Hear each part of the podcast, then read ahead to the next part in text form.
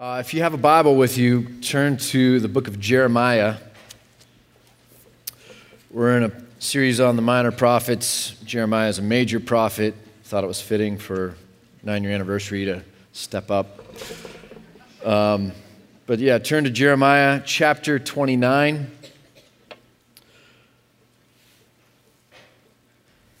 Jeremiah chapter 29, verse 11.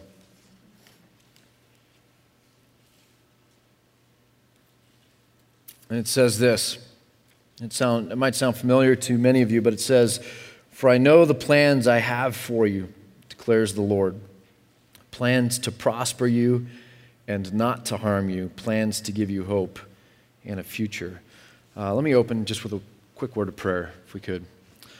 Father, I, I want to commit this morning to you, our time together, our relationships, the words that we speak to one another, the state of our heart just pray that this would be a sacred time, a sacred place, that you'd be able to speak to us as your children, that we'd be able to hear what it is you'd have uh, us hear, and that we would have a shred of faith, uh, the ability to somehow want to grasp for whatever it is that you'd be calling us to. We pray that in Jesus' name. Amen. Um, I'm a Cowboys fan, Dallas Cowboys. Um, my mom says it was because I moved back to the States when I was six ish. And uh, so football like was new at like age six for me. And that was uh, the end of the Roger Staubach era, uh, heading into the Danny White kind of era. If you're a Cowboys fan, Tony Dorsett, that kind of thing. But evidently, I was taken by, I think, the concept of Cowboys, the color of the uniforms, and like the star or something like that and quickly became a Cowboys fan. And in those days, when you became a Cowboys fan, like it, it went really, really, really deep. Um, and I've been a Cowboys fan my whole life. So when we moved to Washington D.C. area, Northern Virginia, um, my mom forbade me from wearing to junior high, forbade me from wearing any Cowboys stuff, which is hard for me because I had a Cowboys helmet, phone, I think, Cowboys like uh, down comforter had a Cowboys pillow. I had a Cowboys rug, an embroidered thing, Cowboys hanging on my wall. I, was, I had a lot of cowboy stuff. Um, but I wasn't allowed to wear any Cowboys clothing to school because um, my mom was afraid I'd get beaten up. Because that was the Joe Theismann era of the Washington Redskins. And that was when the rivalry was kind of really big. Anyways, that really doesn't have anything to do with anything other than uh, lately, the last couple years, watching the Cowboys, if, if you follow football, um, it's really interesting watching Tony Romo, who's hurt right now, but he's been the Cowboys quarterback for a very long time. And this is kind of the new NFL. And so as Tony Romo comes to the line with 15 seconds on the clock or 20 seconds on the, the play clock, he, he starts to go through snap um, counts and stuff like that. And and it's all to kind of get the defense to show what they're going to do, right? So he's trying to get them to show where the blitz is coming from, what kind of coverage, if it's zone coverage, man coverage. And so then he kind of walks to the line and he starts like yelling out a lot of numbers, you know, number 88, number 64, and he's pointing, and his linemen are supposed to figure out where the, the blitz is coming from, who's going to block who. And then he goes back and he looks it over, and then he starts making hand gestures to his receivers, and then he takes a running back and repositions the running back over here for kind of some protection or something like that. And he does all these things, um, a lot of work, right? And then it gets down to like one second on the play clock, and they finally snap the ball. And usually it's like a, a handoff to a running back that goes for two yards. and, and I mean, it's the new NFL, it's, it's complex, everything's like that, but there's all this stuff going on for every play and, and, then it goes for like two yards, like something very common, very mundane. And I, and I always find myself going like, that's a lot of work, like on every play for like two yards. Um, in the Christian life, I don't think that that's the way God usually works on every single play. I wish, I think I, w- I wish that He did. I think we all wish that God did. But God doesn't over communicate kind of the way Tony Romo runs a play. um, he's a lot more mysterious than that. God doesn't talk as often as we wish he would, or speak as clearly as we wish he would, or give us the hand gestures or whatever when we're on the, the wide, you know, we're wide out or whatever. Um, and it, it, it, does something really interesting to the, the Christian community. And it means that in the lack of over communication uh, or intense communication, that we can fill in a lot of the blanks on our own. We can fill in a lot of the blanks. On our, own. there's a lot of room for us to speak for God or to interpret God the way we want to interpret God or to tell other people what God's plans really are because um, there's space and there's room and, and it doesn't kind of at the outset appear wrong or false or bad. And so we, we, we tend to fill in the blanks for God often. Um, you know, we've always done that. It was the same in Jesus' day as well. And a lot of what Jesus was doing was talking to religious leaders that were filling in a lot of blanks from Scripture about God, but getting it all wrong. Does that make sense? They were using Scripture and God's words at Jesus or toward Jesus, and Jesus is saying, but you're getting it all wrong. Okay? Um, one of the, the places that I think we get it the most wrong is in Jeremiah 29, verse 11. I've heard this verse a lot. It's one of the most famous verses in the book of Jeremiah, um, possibly even in, in uh, the major prophets. It would be up there, certainly in a top 10 list or something like that. But it's, uh, For I know the plans I have for you, declares the Lord plans to prosper you and not to harm you, plans to give you hope in a future. This shows up on Christian Hallmark cards, right? Or, or cross stitch things, or like whatever. And, and basically, the idea is isn't that encouraging? Um, God loves you and has a wonderful plan for your life. That's what we take it to mean, right? And I think that we live within this kind of idea that God loves us and has a wonderful plan for our life. And we use some of these scriptures to kind of get ourselves really hyped up. By the way, last week was miserable for me. I went home, was watching football, um, was miserable, talked to Pete on the phone, and told Pete I was miserable. And Pete's comment was, Well, you just preached on the the book of Amos, didn't you? Did you expect to feel good? No, but I like, I like feeling good. Feeling good's a, a good thing. Um, so, anyways, I realized like maybe doing a whole series on the minor prophets was just a exercise in, in not feeling good about myself. And so, um, since I was already there, I kind of figured I'd really ratchet it up. So you might pick up on that today. Um, so you're welcome.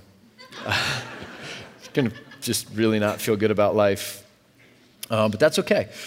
Um, let's read in context what's going on here in Jeremiah, even just this paragraph. So if we start in verse 10, uh, Jeremiah 29, verse 10, this is what the Lord says.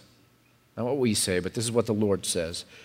When 70 years are completed for Babylon, I will come to you and fulfill my gracious promise to bring you back to this place.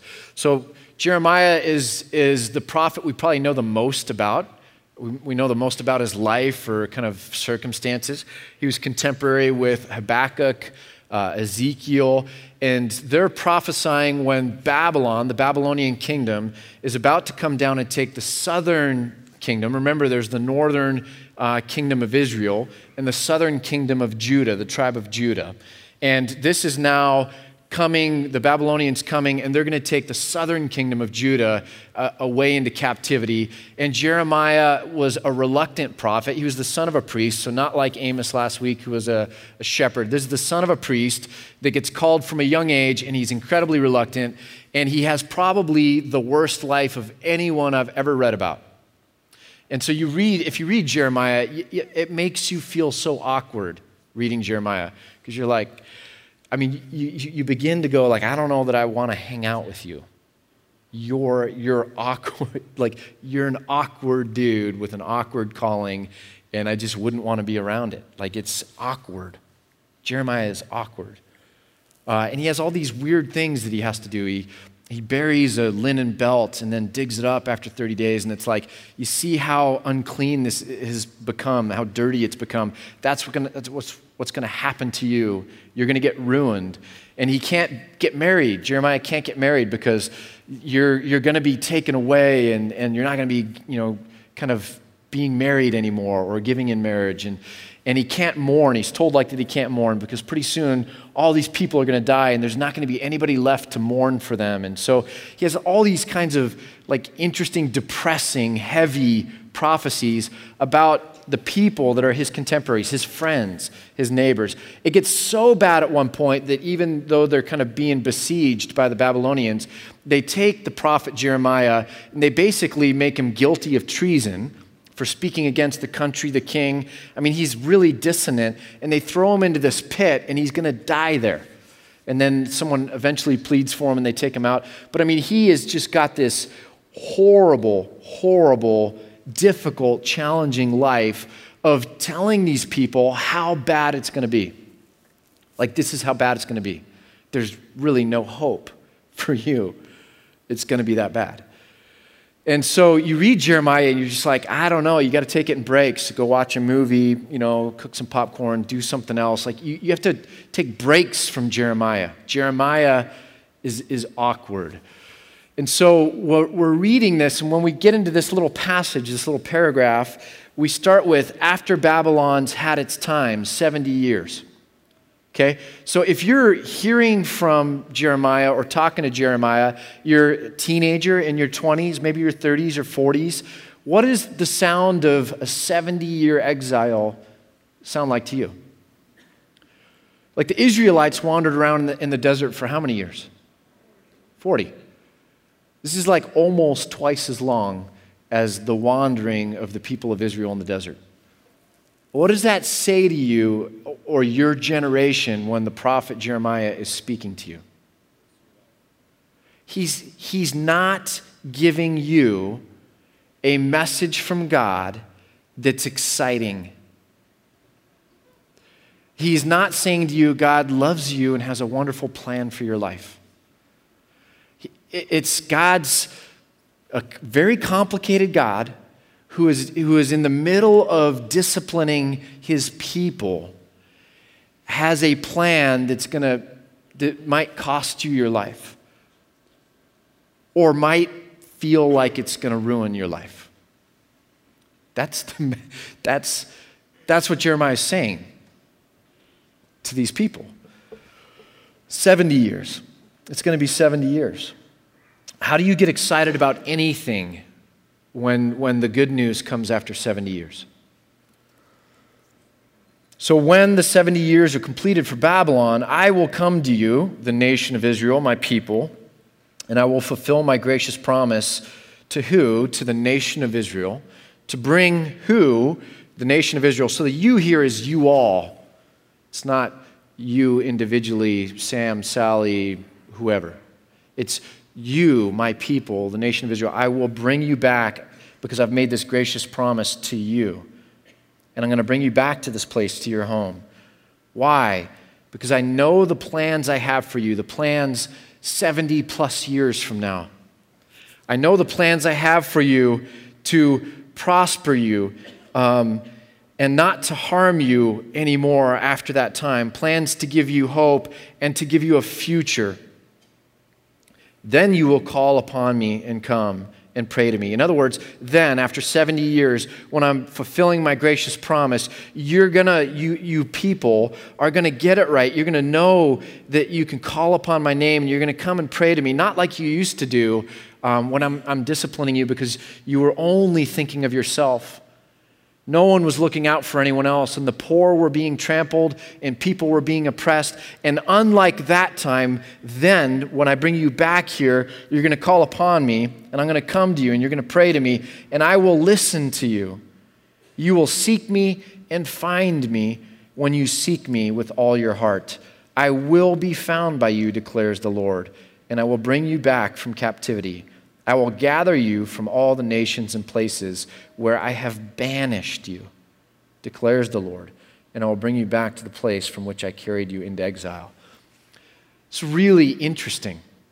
we take this verse when we're speaking for God or kind of filling in the gaps for God to really have this individualistic message of success. It's about you and your success. It's about you and your dreams. It's about you and how God is going to prosper you. And wouldn't you be excited about this? So excited that you're going to cross stitch it, put it in the bathroom, right? Um, so that anyone that's using your bathroom can see how God loves you and has a wonderful plan for your life. But, but when we begin to look at this, it's a little bit different.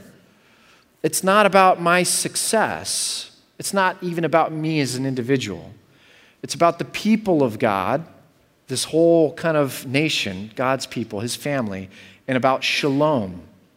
It's not about success for the one person, it's about shalom for the community of God that God is working to bring about the right kind of community, the right kind of society, the right kind of family, where the right kind of interactions, the right kind of love of neighbor, the right kind of self sacrificial behavior is going on, that it really shines bright, that the poor are treated in a certain way, that, that people aren't oppressed, that if people are oppressed, those in power would work on their behalf to make sure that that doesn't happen or continue, where uh, unjust scales aren't looked on favorably because it's about the shalom of the community, the justice, the righteousness, and that that would flourish and be a light that would glorify God, please God, and demonstrate to other people in the world that, that God likes goodness, that God's a communal or relational God, and that his goodness that he likes isn't just for a certain few people, but for all people to enjoy and that that blessing and that promise is supposed to extend to other nations and, and, people far away and that they too are supposed to be able to come and draw near to and know this god who wants a certain kind of ethic and goodness to work out for his people um, that would be a light and would lead to, to human flourishing. It's, it's this message of goodness this message of truth this message of beauty. And god is saying i know the plans i have for you plans to bring you out of discipline, out of exile, and to prosper you. And, and, and to do that in relationship with you as you're now learning to call on me, and I'm going to be heard, uh, I'm going to hear you, and I'm going to move and answer you because you're seeking me with all your heart. And I will be your God, you will be my people. And this is the kind of hope that you can have that the people of God will flourish. That's the message of Jeremiah. Is that in the middle of all of this bad stuff, you, all of you in this room, you're going to die in captivity. All of you. Some of you are going to die at the front edge. Some of you are going to die as they're marching you into captivity. Some of you are going to die when you get to Babylon. Some of you are going to die of old age in Babylon. But everyone in this room in the next 70 years is going to die. But, but have hope it's good news because God is a faithful God, and his covenant promise to his people, the people of faith, is that even though this is going to happen, he will not forget his people, and he will call back your children and your grandchildren. And, and your children and grandchildren will be brought back and will have an opportunity at doing this again where they get it right and they have love of neighbor kind of at the center of what it means to follow God. And God will hear them and will bless them and will prosper them, and they will then come to have this righteousness, justice, and shalom. And it's going to be a beautiful thing. So, it's a very different message than I think the way we typically take it. And it's not about our success. In fact, oftentimes our success is threatened when God comes around. That's what the rich young ruler found out is like my vision of my life and my dreams for the next five years or 10 years, these wonderful goals. Like, you don't need God to be successful. You need hard work, a lot of focus, a couple breaks, maybe, some good connections, but you don't need God to be successful. And, and frankly, you can take some people that already are successful, the rich young ruler, and when Jesus comes near, he begins to be a threat to their success.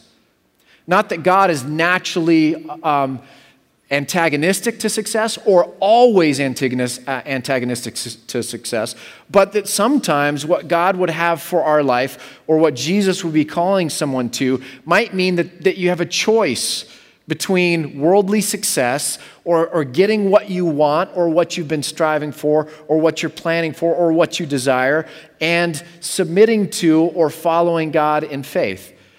That, sometimes those two things um, you have to choose or they don't go together. Not that it's always that way. Um, I think sometimes when you choose God, God, okay, I'm, I'm willing to do whatever, right? I wanted to live in a town like Bend my whole life. I grew up on skis. Um, I don't like people much. Um, neither do you, or you'd be in LA, right? So mock me. Um, and so when I went to go to seminary to, to uh, you know, the commitment was there. I'm going to go and study, and then I'm going to become a, a pastor. And I was like, oh, I got a pastor who? Oh, people. Well, where are people? Oh, they're in the big city. And I had this kind of like, okay, God, I'll, I'll go to LA, I'll, I'll plant a church in LA, I'll stay in LA, but I hate the smog, I hate traffic, I hate kind of all these things. I'm like, I'm willing to do it on faith. And I had this picture of a station wagon with wood paneling on the sides. Like I had this, like this, everything was this picture of poverty and not what I want to do, but okay, God, right? And somehow, in that submission, I get to LA and I study, God brings me the girl of my dreams, and the girl of my dreams just can't possibly be a pastor's wife in LA. Um, she needs to be a pastor's wife. This, this isn't her language. I'm gonna, I gotta be careful.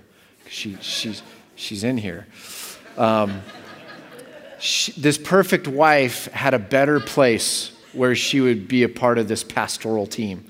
And that better place was her home area of Central Oregon. And so I was like, okay, this makes a lot more sense. You know, we'll both be kind of our better selves. So let's look at Central Oregon. I didn't know anything about Bend. I didn't, you know, it was all new to me. Oregon was new to me. And somehow I ended up in Oregon. And, and one day, like shortly after I got here, I kind of was, it dawned on me that I had somehow now, it's like throwing the, the story of the briar patch. Like, don't throw me in the briar patch. But strangely, that's actually where I want to be, you know? Like, I ended up in Bend and I looked around and I was like, this is what I always dreamed for. But somehow it came to me in, sub- in my submission or faith walk with God.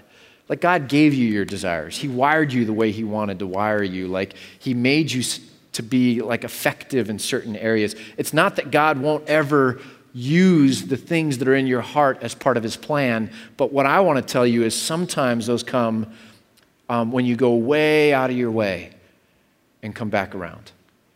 And sometimes when we look at it and go, but this is what I want, and, and we're going to choose this rather than choose faith, then God begins to go, oh, this, this is a problem.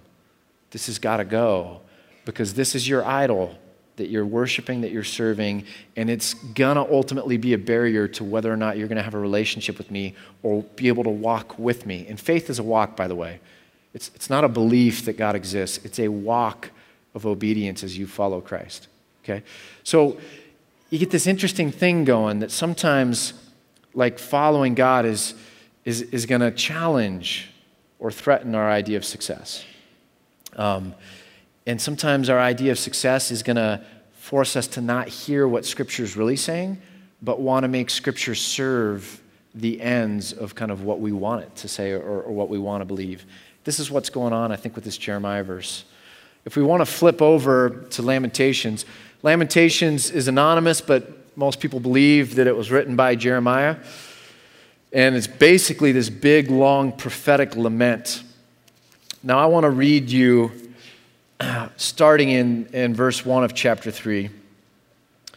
Um, we're going to get to a famous verse here.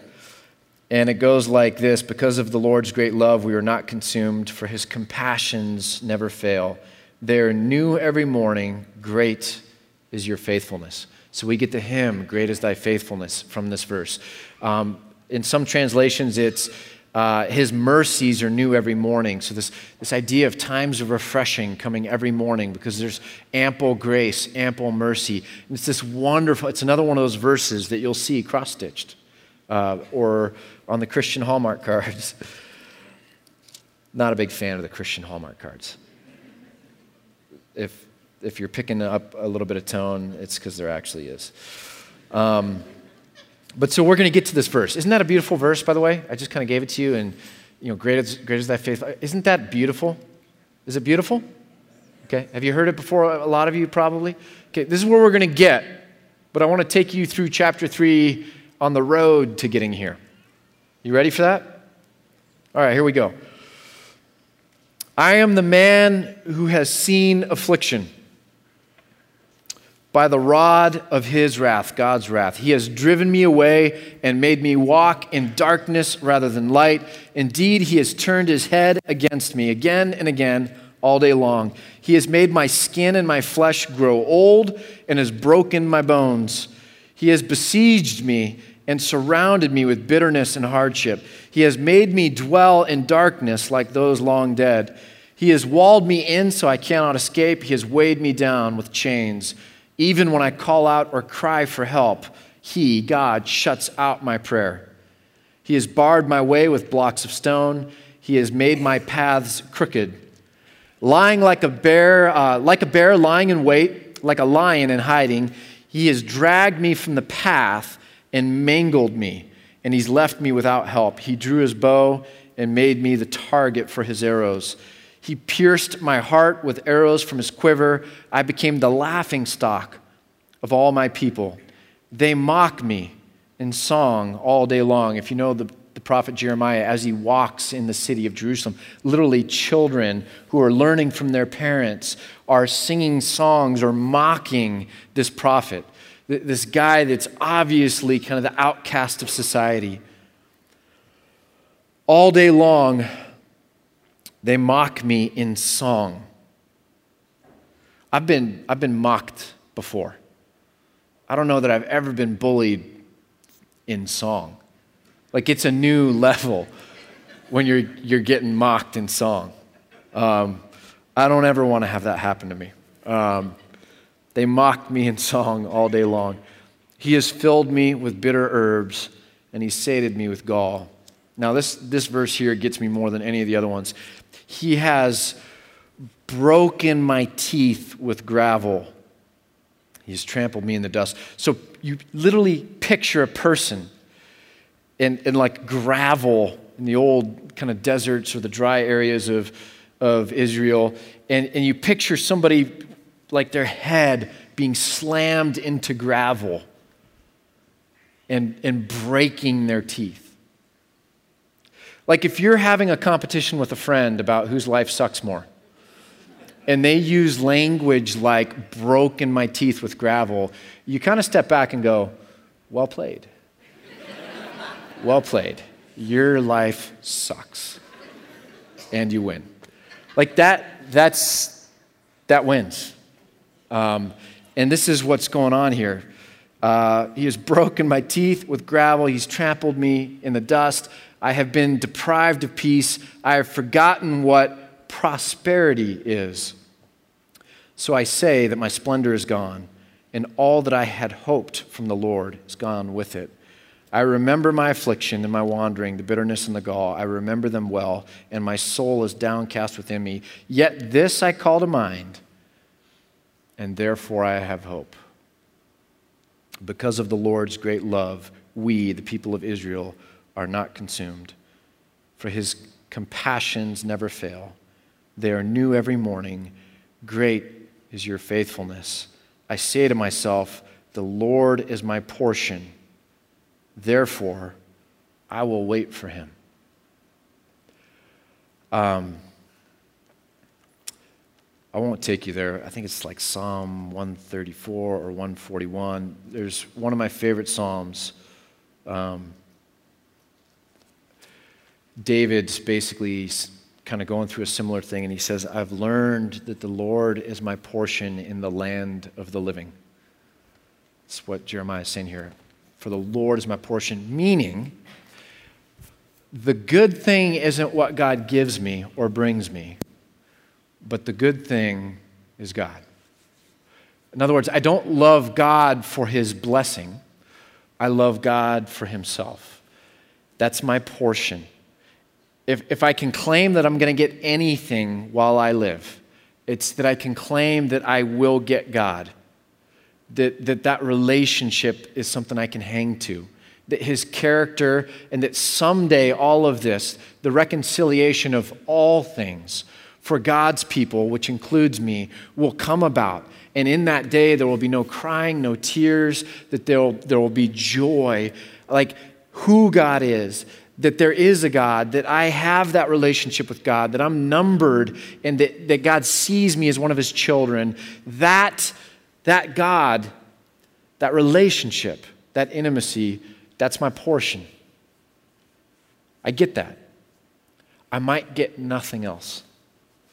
Might not. I mean, I hope I do, but I might not get anything else. I might be going into 70 years or 40 years in the desert. I might be going into a prophetic call where before it ever gets better, it's going to get a whole lot worse, and they're going to sing songs to mock me. That, that might be where I'm going. Wherever I'm going, though, I get to claim this that the Lord is my portion. Um, that David uh, verse, I found that when I had girl problems, like before, before God gave me Tamara. And if you've ever had broken relationships or wondering, will God ever provide for me to, to like fill the desires of my heart with relationship? You know what that can feel like.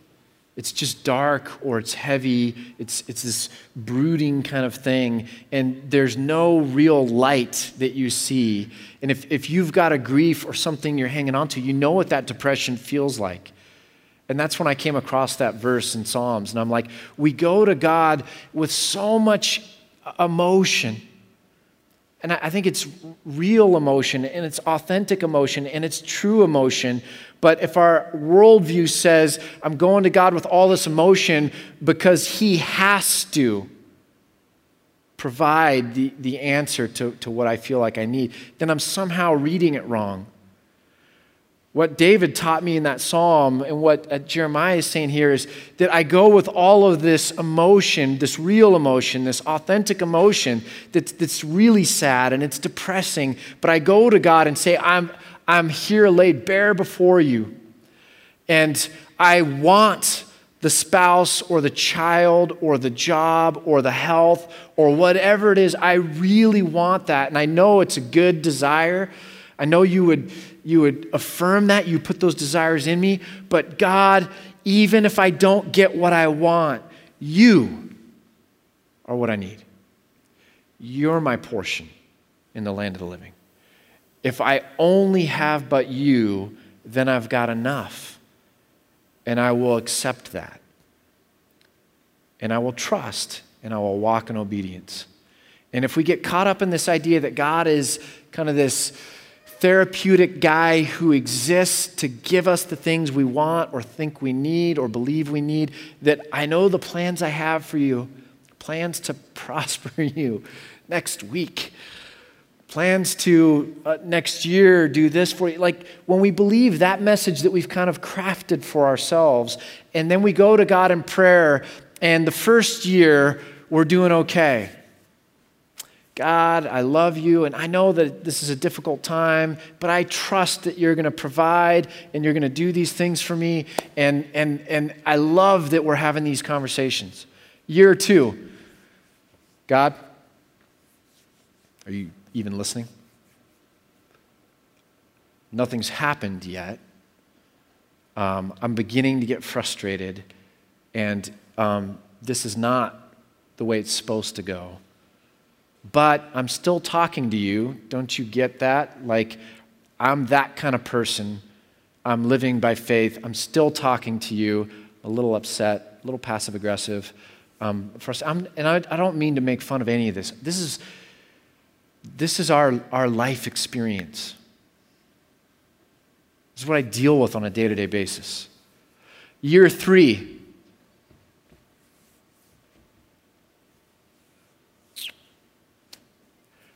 I don't know that I like going to church and singing worship songs because they anger me, because they speak to a God who is trustworthy. I don't know that I believe it anymore.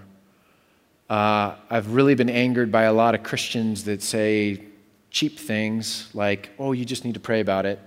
And the next Christian that gives me some little pat formula or hands me a Christian book, I'm probably going to slap.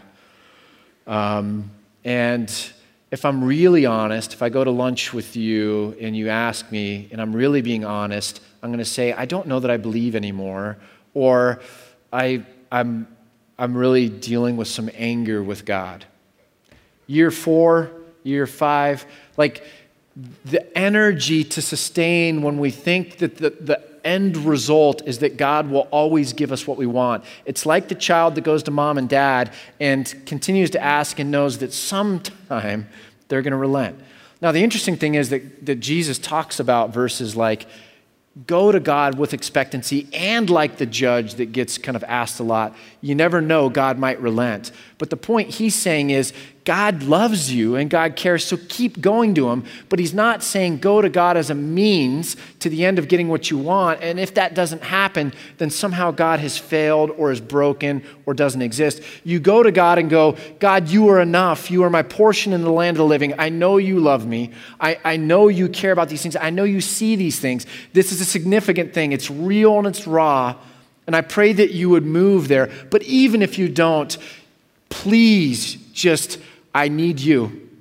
I need to know that you're with me. I need to know that you haven't left me. I need to know that there's something I can look forward to, even if I'm never going to see it. But that all of this is going to be reconciled at some point. That there really is the reconciliation of all things. It really will be shalom. And if your presence is here loving me, then I can bank on that. I can trust it, even, even if I'm not going to see it in the land of the living.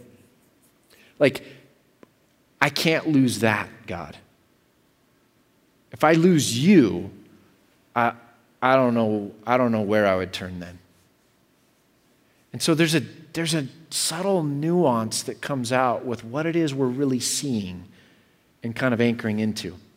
Uh, if you look at the, the arc, uh, let's just use science. So, theories in science are basically these buckets or paradigms that data then gets interpreted within. Does that make sense? Um, and, and so when things are happening, you're in, interpreting it in light of this worldview, this paradigm, or this theory. Uh, and, and if like enough things are kind of outside of that theory, then the theory goes into crisis and then eventually changes, right? Um, the same is true of story, that we interpret things in terms of our understanding of the narrative arc. Okay, the narrative arc. What we would call the meta narrative. So, the worldview or the paradigm or the meta narrative that we grab hold of as, as the Christian story, what it is we can trust as people of faith, is incredibly important because it's, gonna, it's going to dictate to us what we're expecting, what we're thinking is going to happen next, how we interpret data, and ultimately, if we have this paradigm of prosperity, or that it's about me and my success, then when things don't go right, it throws that, that worldview, that paradigm into crisis. And, and either that paradigm changes or I walk away from this story. Does that make sense? Have you ever known somebody that's walked away from the story? That story has failed me. And I would say that's exactly right. The story failed you. I don't know that God failed you. I, I really, I don't know who I'm talking about right now. They're like a mystery somebody. So I, I don't know any, like, if God, like, if God failed you, but I, I can tell that the story failed you. That you were raised in a culture where the church or the religious leaders or whoever it was led you to believe that, that it all existed for you and your happiness or success. And you were willing to undergo some trials here and there uh, as a means to the end of the prosperity that you were sure was going to come. But then when it delayed and delayed and delayed, and you began to go, maybe it's never coming, or it doesn't look like it might, or certain, certainly not the way that I thought it would, then all of a sudden you're like, I don't trust this anymore. And what, what happened was you had a faulty theory, a faulty worldview, a faulty meta narrative at the beginning. It's important the story we tell. It's important the story that we raise our kids up into.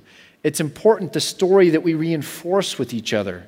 It's important what it is that we take as the good news of the kingdom of God in Jesus Christ that we get to hope in.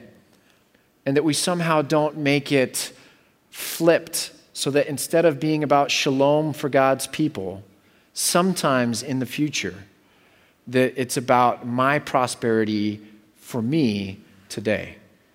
Does that make sense? I, get, I got one person. One, I got one person out of all that. Dang it. Um, I'm just kidding. So I'm going to ask you this question this morning. What story are you listening to? What are you going to crochet or cross stitch and put on your wall? Is it going to reinforce the meta narrative that's the biblical story? Or is it going to reinforce bad ideas about it all being about me? Everywhere you go, everywhere you are, you're hearing a story.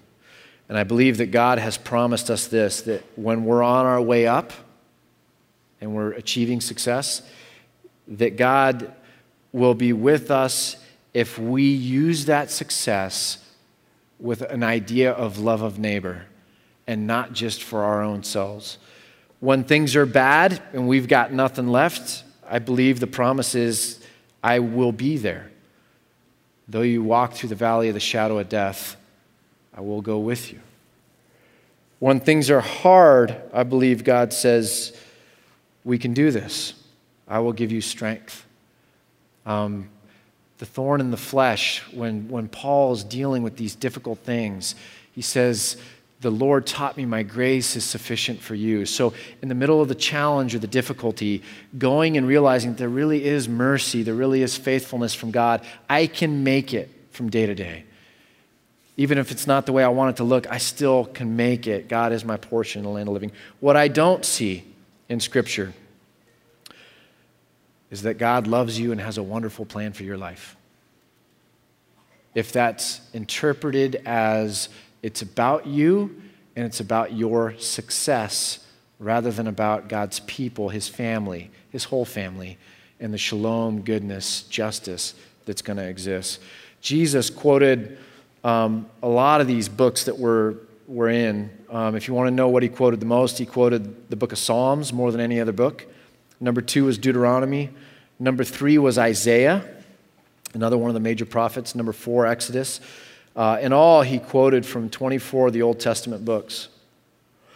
And he was quoting from these Old Testament books to say, Don't you see how God, who cares about his people in the shalom or the peace, that peace is going to come to God's people? Um, that God's righteousness is truly going to come and bring about what he promised for his people. Don't you see that those promises are slowly being fulfilled. And now I stand here in fulfillment of that, bringing this message of peace and righteousness to you, embodying that message. And then even pointing forward so that this is still yet to, to come with my second coming when, when the second half of my work of establishing peace is going to be made um, kind of final or good or effective. And so now we stand in the, the already but not yet tension. Just like people back here in Israel stood in this already but not yet tension. Um, or the people in Jesus' day. And so we begin to find that when we, we read the prophets, we are able to put ourselves in the position of the nation, nation of Israel. That the nation of Israel always stands as a metaphor for the Christian life that you're taken out of um, Egypt, where you're a slave, and you're led through the desert and into kind of after the, the trials and the struggles into ultimately the promised land. And that pictures the life of, of, of faith from slavery into walking with God and then ultimately into the promised land. Or with the prophets, where we're talking about the people of God and the messiness of life and the fact that there's going to be exile, but after exile, in exile, you, you still have God. And after exile, things are coming back to this position of shalom. It's the same message of, of going from where you're starting, journeying with God through the mess, with the hope that someday there will be the reconciliation of all things. And so, whether we're talking about the Israelites in the desert, whether we're talking about the Israelites in exile, we get to see or picture our own life of faith as I can, or, or if I look at my daughters, my daughter Mary Joy, that somehow her life is being lived in this tension of where she's coming from as she's journeying in faith with God, and that somehow in that midst, she's looking to hold on to the hope that God, who promised this goodness and shalom, not just for her, but for all, will come, uh, will come and bring about what he promised he would do. This is our, this is our story. This is our meta narrative. This is our journey. And when we understand that story and, and we've got that umbrella that we're living under and, and kind of into, and I get suffering in my life, um, I now know where to locate it. I locate it here. Well, uh, Jesus promised that I would have suffering. He told me in this world there will be trials and tribulations. And so, you know what? Um, this doesn't surprise me. And not only that, but Paul shows me an example of using, and Peter, of using your trials, and that somehow your trials allow you to share in the suffering that Jesus went through that points us not to success or prosperity now, but points us to a different kind of hope or life of faith. And so I'm not thrown off by this suffering. I, I, even know how to take and use it as part of my spiritual walk, and it doesn't affect my story at all. It just, it just allows me an opportunity to grow or deepen my faith as I mature and become more Christ like. If my, my meta narrative, however, the umbrella under which I'm living or what I'm living up into, is one that says God exists to eventually bring me the prosperity or the success that I want, and then all of a sudden, when everything looks like it's going well, I get, I get sideswiped. And it all falls apart. And my dreams are dashed. I then take that piece of data and I look at my meta narrative or my worldview, and I don't have a place to put that. God has now failed me. Whether God is loving or not, or even knows my name, is now called into question. The theory is in crisis. And I begin, and I begin, I take this experience that's so visceral, and I begin to journey somewhere to find a different theory that can make sense of my, my suffering or my struggle. And either I replace a bad Christian worldview with a better one, or I leave my bad Christian worldview altogether and I go find something in the world that might offer me a little bit of help or a little bit of comfort to deal with this thing that doesn't fit in the Christianity that I used to have or kind of live into. The story we tell is incredibly important. When we read Jeremiah, yes, we can look at those verses that God loves his people and he knows the plans he has for his people. Yes, we can read those ver- verses that God is faithful and that his mercies, his compassion never fails and, and it's new every morning. Yes, we can read those and we can draw a lot of comfort from those. But we have to do that within a meta narrative or a worldview or kind of a picture of reality that's accurate with what comes before and after those wonderful, beautiful verses of hope. Does that make sense? So this morning, I'll just read you what I wrote. It's easier that way. When you're looking for your best life now, um, sometimes you can put words in God's mouth. When we're looking for our best life now, we might not see the power in God's story of redemption, big picture, because we're looking for success right down here when we're looking for our best life now, I don't think we necessarily become a people of faith. I think instead the danger is we become a people of formulas, fixes, and as the prophets show us, a people that's not faithful to their God. We become a people of infidelity. And I think the prophets are a strong, stark, break your teeth with gravel kind of message. But I think they're a beautiful way for us to recenter ourselves, see the North Star once again, and in the middle of kind of God's mystery and in, in the middle of the messiness of life, to be able to grab hold of faith and walk forward into a true story that, that actually is good news and that we can put our hope in. Um, it's not easy. It's not easy. It's not the easy news. Jesus didn't come to give us the easy news, um, but it's good news. And it's what we put our hope in. So let's close in prayer. Father,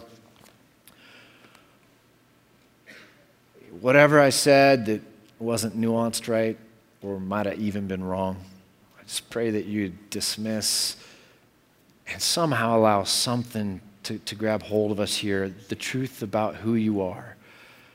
Uh, a day is like a thousand years for you. You see all of it at once, not just my story. So you are incredibly big picture on the one hand and working towards ultimate ends and ultimate goals. Yet on the other hand, you're incredibly intimate. You do know the number of hairs on my head. You do know my name. You are the shepherd that cares about all the sheep. So somehow, may I understand that your ways are bigger than my ways without losing the sight of the fact that you love me, that you know me and love me. And as Katie sang about, you love me even in the messiness of my life when I can't always get it right.